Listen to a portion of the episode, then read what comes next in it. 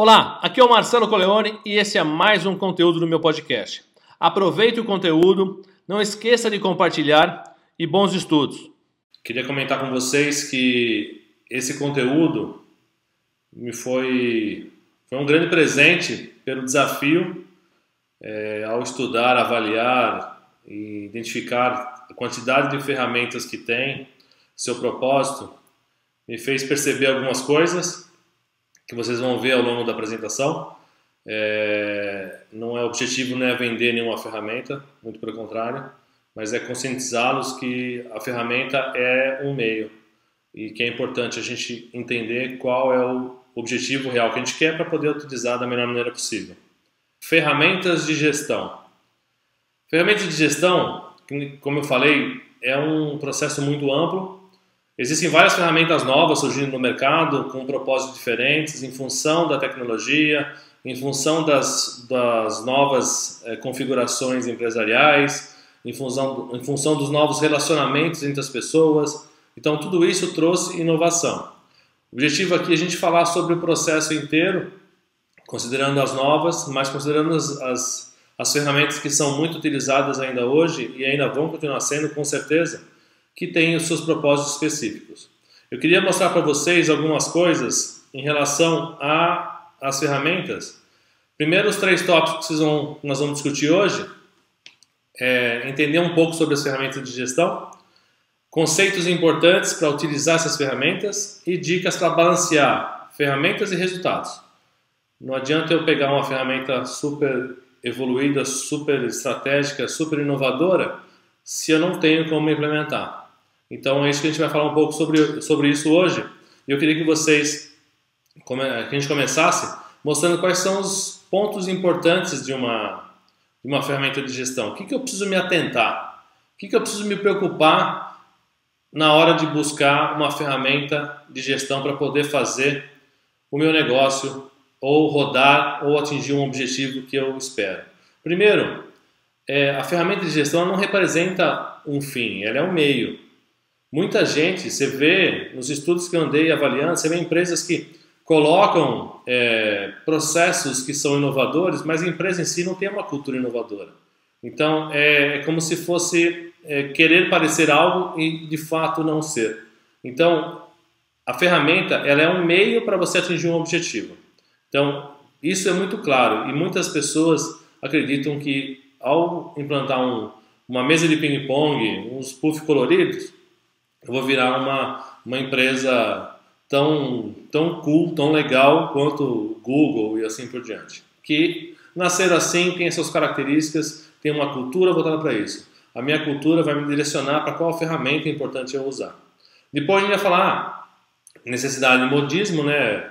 Vou pela moda ou vou para minha necessidade? De fato, a utilização de ferramenta de gestão é pela sua necessidade. Ela tem que cumprir um objetivo. E é isso que a gente tem que se preocupar. Ao olhar para as ferramentas, que são inúmeras, não dá, não dá para elencar todas as ferramentas e cada, a cada dia nasce uma nova, com uma nova concepção, com um ajuste, mas que traz é, considerações importantes para a gente poder colocar e viabilizar os negócios da nossa empresa. Depois, alinhamento de cultura com a empresa. Não adianta nada eu colocar uma, uma, uma ferramenta que não condiz com a minha cultura, que não está alinhada com a cultura da minha empresa. Isso faz com que a gente é, não, não atinja os objetivos e, muito pelo contrário, acabe gerando é, rupturas no, no processo, desmotivação de pessoas, porque uma coisa não conversa com a outra. E que seja conhecida pela organização. Um ponto importante é que as pessoas conheçam essa ferramenta. Não é um, uma única pessoa que tem uma ideia é, ilustre e vai e implementa e tenta forçar a utilização de uma ferramenta de gestão. Isso não funciona. As pessoas têm que entender o porquê e conhecer as ferramentas para poder utilizar da melhor maneira possível. Porque toda ferramenta que você usa, ela ou você começa a usar, ela te traz algum, alguns problemas de ajuste. Quanto mais distantes for da cultura, mais fácil a desistência de utilização dela. Então, entender que as, a, a, cultura é importante para a ferramenta e que as pessoas conheçam. Porque se elas não conhecerem, elas não vão comprar e, consequentemente, você não vai conseguir fazer o processo evoluir. E aí, por outro lado, a gente tem as vantagens. Então, algumas vantagens de usar uma ferramenta de gestão. Primeiro, eu posso fazer um acompanhamento operacional. Tem muito gestor, muito. Isso é experiência própria, já vivenciada, é, olhando para os novos gestores que estão sendo formados, a, a necessidade ou a dificuldade de relacionar com as pessoas. Quando você tem ferramentas que ajudam no acompanhamento das atividades, sejam elas visuais ou não, elas fazem com que você tenha uma gestão do seu processo sem ter que conectar ou sem ter que se é, desestruturar com as pessoas que você tem que se relacionar. Depois, alinhamento das informações. Quando existe uma ferramenta de gestão, eu consigo alinhar as informações. Ferramentas como Trello, Google Drive, é, o Notion, tem um monte de ferramenta que elas conseguem fazer com que as pessoas alinhem, fiquem alinhadas com o que está sendo discutido pela empresa. Principalmente nessa pandemia, onde a gente tem pessoas localizadas em lugares diferentes, é, como é que eles sabem, como é que eles acompanham as discussões, as informações, as inovações da sua empresa? Através de algumas ferramentas. O Notion é tipo uma Wikipédia da, da, da empresa, tudo se registra lá, se categoriza, é um processo muito interessante. São ferramentas que te ajudam nesse processo. Se eu preciso alinhar as informações e eu não tenho condição de me conectar com as pessoas para fazer isso, principalmente quando a gente fala até de, de questões logísticas, né? Eu tenho pessoas que trabalham no outro lado do mundo ou pessoas que são de outro estado, que eu não consigo me conectar 100% do tempo com todas elas, como é que eu faço com que essas informações cheguem até eles? Então, essas ferramentas são fantásticas. São ferramentas colaborativas e cooperativas, né? Que você compartilha e as pessoas colaboram com as informações. Depois, engajamento da equipe. Como é que eu faço como é que eu tenho ferramentas para trazer engajamento de equipe? O, o Slack o Slack, por exemplo, é uma ferramenta tipo um WhatsApp, só que ela é, ela, ela é subdividida por processos. Então você consegue deixar os assuntos isolados em cada pasta, como se fosse uma pastinha de um folder de um computador. Mas se você consegue deixar os, as, as informações rodando ali, então você tem engajamento das pessoas contribuindo com aquele assunto. E aí ferramentas tipo o Squad, que é uma ferramenta onde você com, é uma ferramenta nova, é, utilizada pelas startups, quando você coloca pessoas com competências diferentes dentro de uma mesma célula para um objetivo comum. Então eu tenho um contador com uma pessoa de marketing, com um financeiro, todo mundo unido trabalhando para um propósito, que é, é o que a gente começa a entender como a, a desestruturação de algumas é, hierarquias, onde você tem um propósito final e você usa das competências das, das pessoas para aumentar o capital intelectual para resolver aquele problema, e não cada um no seu silo individualizado, como a gente está acostumado a ver. E realizações de objetivos e metas. É, existem ferramentas, eu gosto muito do OKR, né, do OKR, que é Objective and Key Results, que ele traça o objetivo como algo a ser atingido e usa os resultados chaves, né, os, os key results, para poder é, monitorar e acompanhar os resultados se eles estão alinhados com o objetivo que eu quero. Então é um processo mais a longo prazo, mas hoje que está tudo totalmente alinhado com as novas organizações onde eu preciso de alinhamento e autonomia porque as pessoas vão ter um objetivo e como elas vão fazer, eu tenho alguns marcos para medir. O modo é delas. Eu não preciso me preocupar o como. Eu preciso me preocupar com o resultado ser atingido. Então, essas são algumas vantagens que a gente consegue utilizar usando ferramentas de gestão. Essas ferramentas nos ajudam como empresários e como líderes de equipe. E aí, é, passando um pouco para frente, só para vocês entenderem, essas ferramentas elas têm três características principais. Elas atuam na, em questões pontuais, em questões sistêmicas ou em questões estratégicas. Pontuais, eu preciso desenvolver um Kaizen para fazer um, ou um brainstorm para poder atingir um objetivo, ou um squad para poder atingir um, objetivo. Ela é pontual. Sistêmica, eu tenho um processo contínuo de validação desse, de, de, desse, dessa operação. O Kanban, por exemplo, ele é um sistêmico, porque eu consigo vi, visualmente entender as etapas de todos os processos, onde eles estão, quais são as dificuldades e acompanhar. Então, é, são ferramentas sistêmicas. E as estratégicas, que eu falei, o OKR é uma delas, que você planeja e você subdivide esse planejamento em metas, resultados esperados e metas, para você ir acompanhando para atender aquele objetivo. Então, esses três compõem os estilos ou os tipos de ferramentas que a gente pode usar como gestão. Aí cada um tem o seu propósito e o seu propósito vai te direcionar para uma ferramenta ou outra.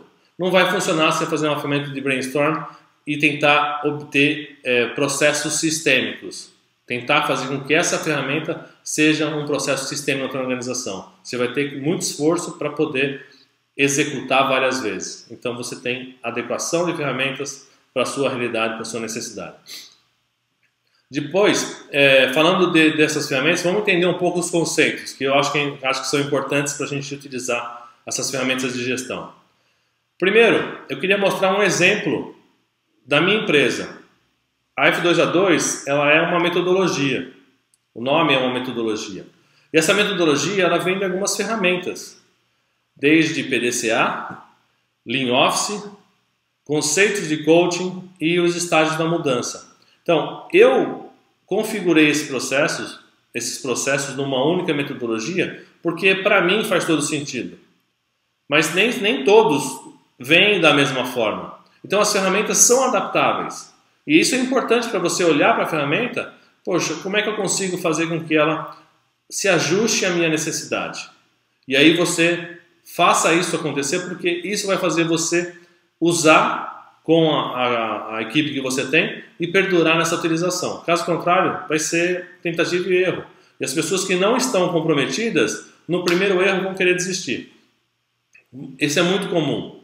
É, quando você tem todo um processo de mudança, quando você implementa uma mudança, se essa mudança ela não for bem absorvida pelas pessoas e não for realmente flexível para poder ajustar as necessidades, ela acaba sendo um problema operacional. Eu transformo a minha operação em função de uma ferramenta. Eu tenho que mudar meu, meu modo de fazer as coisas em função de uma ferramenta.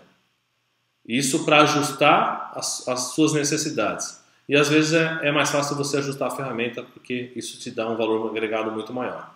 Porque a cultura da tua empresa está já pré-estabelecida. Aí a gente fala sobre é, ferramentas, né?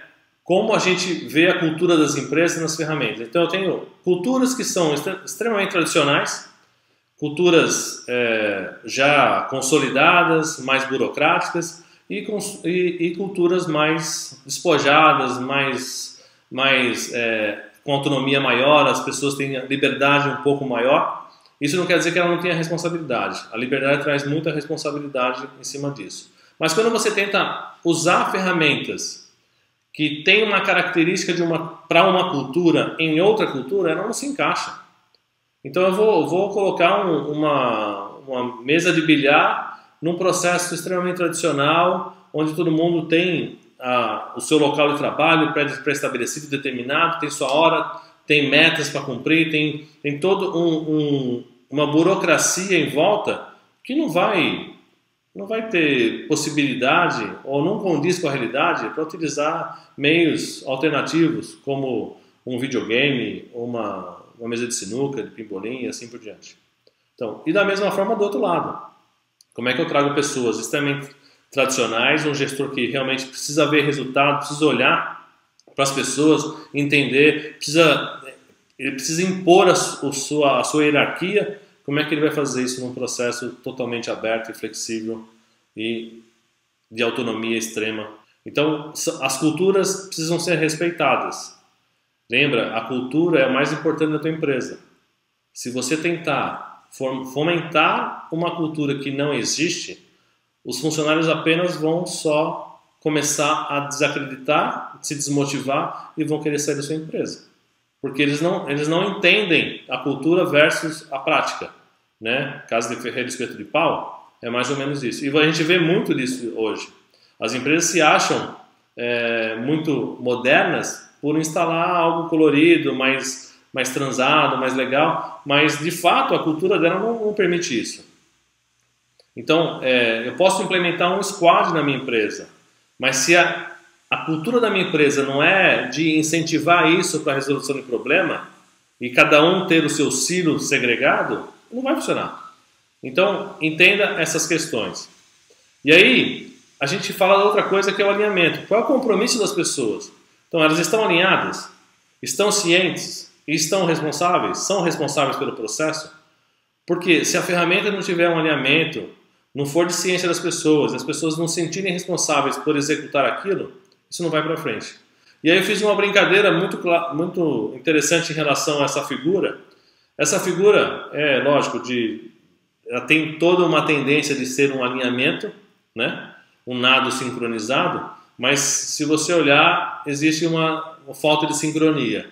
E da mesma forma eu coloquei o, o, alinhados um pouco fora, porque o teu alinhamento é a sua necessidade. Qual é a sua necessidade de alinhar as pessoas? Não é deixar todo mundo certinho, porque nem todo mundo vai entender do mesmo jeito. Mas que todo mundo conheça, com todo mundo entenda e cons consiga exercer a sua responsabilidade na utilização da ferramenta. E aí a, a última de, desse contexto é como você endereça a estratégia da empresa através da ferramenta. Se a ferramenta não for endereçar a estratégia da empresa, não é um objetivo que você quer, não usa. Você vai só perder tempo, desgaste com as pessoas para poder, custo, né? desgaste com as pessoas para poder aprender essa ferramenta, mas ela não vai te valer de nada, porque ela não endereça que de fato precisa endereçar. E a estratégia da empresa por exemplo, se ela não está alinhada com as pessoas que estão usando essa ferramenta, elas não estão, não estão entendendo o porquê. E aí elas não conseguem saber e propor, inovar e tentar ajudar a utilização do máximo potencial dessa ferramenta. E aí fica um processo descasado. Então, ferramentas de gestão estão alinhadas com a tua necessidade? De fato estão? É, usa essas ferramentas porque as ferramentas vão fazer diferença para você usar na sua empresa. Então, falamos da, da, da cultura, falamos do compromisso das pessoas e falamos da estratégia. Esses três elementos são essenciais para você usar uma ferramenta de gestão. Qualquer ferramenta. Se você atende esses pré-requisitos, ela é útil e será muito útil para a sua empresa, porque ela vai potencializar vai dar mais produtividade, vai gerar melhores resultados, porque elas estão alinhadas com a cultura, com o compromisso e com a estratégia da empresa. Todos os estudos que eu andei é, fazendo nesse, nesse, período, mais a, a experiência que eu tenho, mostram para mim claramente essas coisas. Porque se eu não tenho cultura, eu não viabilizo. Porque fica eu, entre ser e estar existe uma diferença grande. Se as pessoas não compram, eu não viabilizo. E se é, não está voltado para a estratégia da empresa, também não vai funcionar. Porque por que, que eu estou usando se não tem uma estratégia clara? Ou se não é conhecida essa estratégia? Então, ferramentas de gestão estão alinhadas a esses três tópicos. E aí eu queria trazer duas, duas provocações rápidas para a gente fazer um, um, bem bolado já já. Quais são essas, essas, essas provocações? Primeiro, olha, para vocês entenderem quais são os problemas comuns que as empresas têm hoje que acabam fracassando? Primeiro, falta de conhecimento de mercado. Depois, falta de identidade da marca. Falta de planejamento financeiro. Falta de planejamento estratégico. E mistura profissional e pessoal. com certeza você identifica necessidades estratégicas para você monitorar isso através de ferramentas, se você quiser. Desde planejamento financeiro, estratégico, resultados é, profissionais e pessoais, isso existe de monte no mercado. Só que eu preciso enxergar isso como algo necessário para minha empresa, é, essencial para minha empresa. E aí eu vou buscar ferramentas adequadas. Mas esses são, de fato, grande parte dos problemas. Segundo o Sebrae, 25% das empresas não chegam no segundo ano. Então já tem uma quebra muito grande logo no início das empresas. Então, como eu me, eu me capacito, como eu enxergo e utilizo ferramentas adequadas. Eu não vou ter tempo de me capacitar em todos os, os amplos vetores de um, de, um, de um empresário ou de um, de um industrial, não importa, de um gestor. Eu não consigo ter a habilidade ou conhecimento de todas as áreas possíveis. Então eu, eu utilizo de ferramentas que vão me propiciar isso.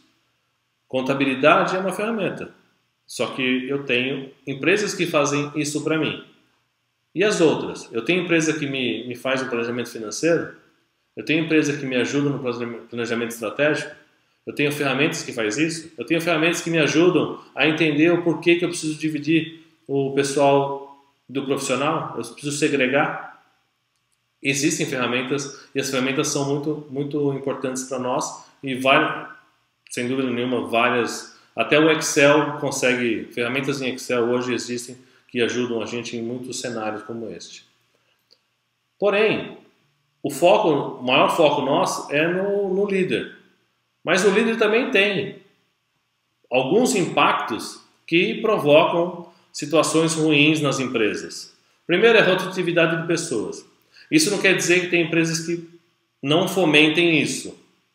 Empresa que tem um um, um baixo valor agregado, uma necessidade de controle de custo muito rápido, porque sua margem é muito reduzida, muito controlado, a, a provocar o turnover é algo até saudável para a empresa.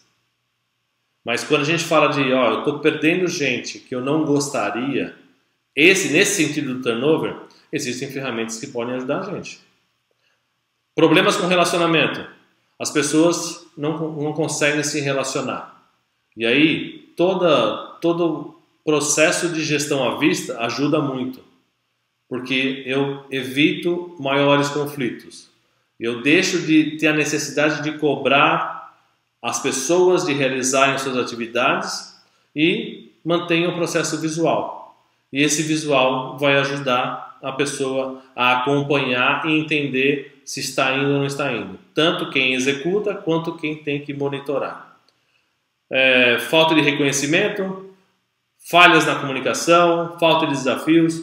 Todos esses itens são relevantes e a gente consegue controlar por processos de gestão, sejam à vista, vários, vários processos que a gente pode usar. Então, quando a gente fala de problema de relacionamento, gestão à vista é uma, fazer, é, promover o autoconhecimento das pessoas é outra, porque você consegue dar ciência para as pessoas e reduzir é, os conflitos existentes.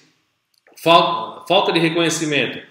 Quando eu consigo compartilhar as informações, que a gente falou do Google Drive, Trello, Notion e outras ferramentas, quando eu consigo compartilhar essas informações, fica claro, fica transparente, fica evidente a performance de um em relação às suas atividades. Se ele realmente fez mais ou menos. Porque tá ali, a informação está ali para todo mundo ver, é compartilhada. Não existe o achismo. É muito mais fácil você controlar esse tipo de coisa do que, ah, eu avaliei uma pessoa, dei um mérito para alguém, e aí as pessoas que olharam para aquilo ficam se questionando: pô, mas eu trabalho mais que ele, eu faço mais que ele. Pode até ser verdade, e em muitos casos eu já vi isso acontecer, das pessoas reclamarem: pô, ele foi promovido e eu não porque a pessoa não vê, não enxerga o porquê aquela pessoa foi promovida. Não é transparente para ela. E ela acha que pela execução dela, pelo que ela vê na outra pessoa, ela poderia ter sido promovida também, da mesma forma. Então, existem processos que a gente consegue colocar para evitar essas, esses problemas e fazer a empresa cada vez mais efetiva. É, falhas de comunicação, processo de comunicação claro, como é que você usa a sua comunicação? Como é que você transmite essa comunicação? Você consegue alinhar com todo mundo? A ferramenta que você usa faz isso para você ou não? E desafios. Existem empresas que não têm desafios a serem seguidos, porque ela não tem espaço para crescimento das pessoas, mas o desafio é o desenvolvimento profissional. O desafio não é a pessoa chegar e falar, ah, eu quero chegar a ser diretor, eu quero chegar a ser, é, ocupar o lugar do meu, do meu líder. Mas o que, que eu preciso fazer? Então, como eu consigo me desenvolver? Como é que eu vejo isso? Como é que eu mostro isso? E aí, esses dois, só para é, fechar essa, essas duas provocações, no final, eu queria que vocês colocassem nos comentários a, a empresa e a sua maior dificuldade de gestão. Para a gente discutir um pouco sobre ferramentas, possibilidades. Aí eu trazer alguns exemplos práticos para vocês entenderem onde pode ser incorporado tal coisa. Não adianta eu falar de uma única ferramenta aqui, que pode ser que para uma ela caiba ou se encaixe perfeitamente e para outro não. Então eu queria que a gente começasse um processo mais interativo, pensando nessas duas provocações que eu fiz, tanto na empresa quanto na gestão, para a gente discutir e a gente é, mostrar e falar de algumas ferramentas num, num processo mais exemplificado. Fechando a, a questão dos, do, das ferramentas, eu compilei algumas dicas, que é o que a gente é, propõe nesse, nesse contexto, nessa aula, para que seja fácil implementação. Primeiro, cultura. Se eu tenho uma ferramenta que não vai para frente, ela está alinhada com a minha cultura? As pessoas entendem ou elas não percebem que essa ferramenta realmente conversa com a cultura da empresa? A cultura da empresa é uma empresa tradicional e eu estou usando ferramentas super é, inovadoras, só que isso não dá resultado só para mostrar que pode ser inovador e de fato não é? Então, esse é um problema que aparece muito no, na, nas pesquisas que eu fiz, a questão da cultura. Realmente existe uma cultura que talvez ela precisa ser trabalhada antes e incentivada para que possa até ser alterada com essas com a utilização de ferramentas que são contrárias à cultura da empresa, ou são diferentes da cultura da empresa. Depois, um propósito adequado. Qual é o propósito da ferramenta? Ferramenta por usar não existe. Algumas vezes a gente já, já viu, é, eu já trabalhei anos em multinacionais, você via toda uma estratégia, toda uma ferramenta sendo estruturada na empresa, comunicada, informada, pessoal treinado, capacitado, mas por algum motivo ela não ia para frente. Ela voltava ao processo tradicional, porque a cultura era muito forte. A cultura acabava barrando essa necessidade de mudança. Então, a cultura é um ponto crucial. E sabendo a cultura, fortalecendo a estratégia da empresa pela cultura da empresa, você vai ter o um propósito adequado. E qual é o propósito daquela ferramenta? Para que, que ela se propõe? E aí a gente utilizar disso como vantagem para as pessoas entenderem, usarem e você ter uma gestão adequada porque existe um propósito e todo mundo está alinhado com isso. Ferramenta se encaixa na gestão, ela se encaixa na gestão da, da empresa? A ferramenta em si, é, eu consigo usar essa ferramenta para deixar a empresa mais é, sob um controle maior, sob uma necessidade de relacionamento maior, sob uma diminuição de turnover. Eu, eu encaixo isso na empresa? É possível eu colocar esse tipo de ferramenta dentro de uma organização? Depois, lembrando as ferramentas, ela pode ser pontual, sistêmica ou estratégica. Então, são dicas para você olhar. Eu quero resolver problemas agora. Gestão de crise, pandemia, exemplo clássico. Baixou a pandemia. Que ferramenta eu vou usar? Ferramenta pontual. Porque eu tenho que montar uma gestão de crise, é, um squad, né, falando da tecnologia nova, mas um, um comitê de crise que tem competências diferentes para solucionar um problema, que é o impacto que a pandemia trouxe para a empresa. E aí vai. Então, é entender quais são essas, esses tipos e utilizar o mais adequado. Ajuste a ferramenta à sua necessidade. Lembra, a ferramenta precisa incorporar a sua necessidade. Se ela, se ela, é, se ela é totalmente engessada ou ela inviabiliza que você mantenha seu modelo operacional e isso vai te trazer um custo, eu acho que a ferramenta precisa ser revista. Porque a não ser que você tenha uma mudança estratégica. Que você queira um próximo passo e mudar e ter um ganho lá na frente. Mas caso contrário, você está gerando ruptura. Isso vai gerar desconforto para os colaboradores, desconforto para a empresa, custo adicional e assim por diante. E as pessoas viabilizam a utilização. Sem as pessoas, esquece. Eu posso ter uma ideia fantástica. Eu posso ser um, um autoritário extremo as pessoas podem até executar, mas elas não vão dar o seu melhor.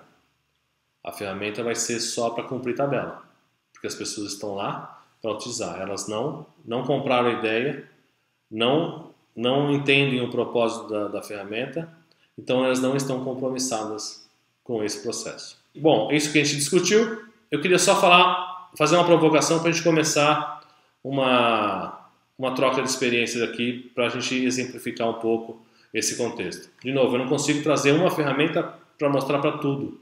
É, eu tenho que trazer várias ferramentas. E aí a provocação que eu queria fazer para vocês é o seguinte: um papel na parede é só um papel na parede. Isso não quer dizer nada. Tem, existem existem é, podcasts que falam sobre o quão efetivo é o post-it. O post-it em si é um papelzinho. Existe uma, existem ferramentas que usam. Então, é, ficou chique todo mundo colocar post-it em tudo que é lugar. Mas de fato você usa para quê? Qual, o que, que você tira dali? Qual é, o, qual é o teu objetivo? Qual é a tua necessidade de ter aquilo lá e colocar? Porque às vezes você coloca e tem que tirar daqui um tempo porque já ficou velho ou caiu a cola e, e você não tem utilização nenhuma. Bom, e aí eu queria provocar para vocês, causar uma provocação para vocês, pensarem na rama de atividade de vocês, na empresa e também na, na dificuldade para a gente usar. E se você já usa a ferramenta, pode colocar também. Perfeito? Vamos lá? Planejamento estratégico. Maior dificuldade. Planejamento estratégico, Sandra.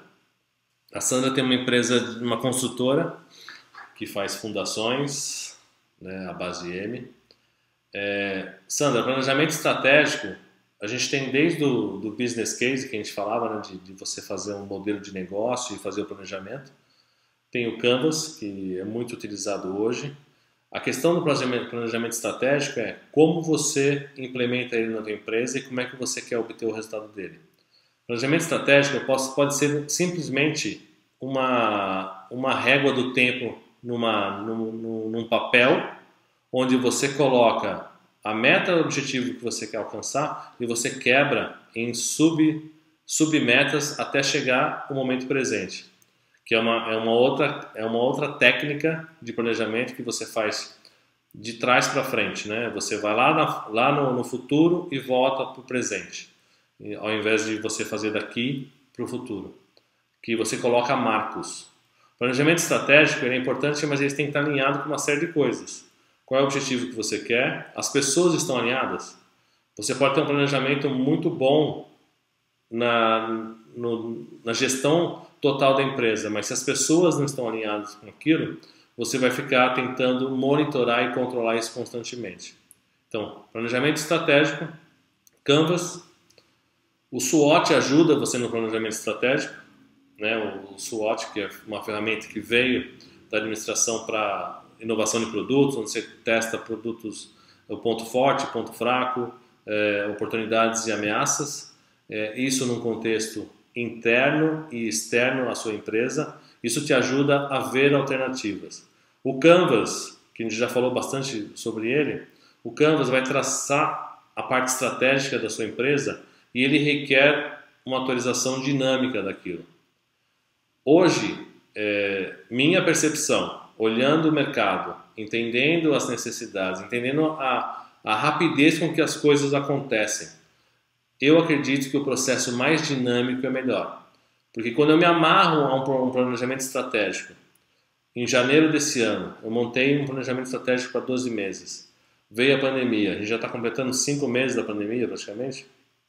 Esse, é, esse, esse número muda, esse processo muda. Eu tenho que ter agilidade para constantemente monitorar, acompanhar meu planejamento estratégico, seja no Canvas, seja no, business case, seja no modelo que eu quiser.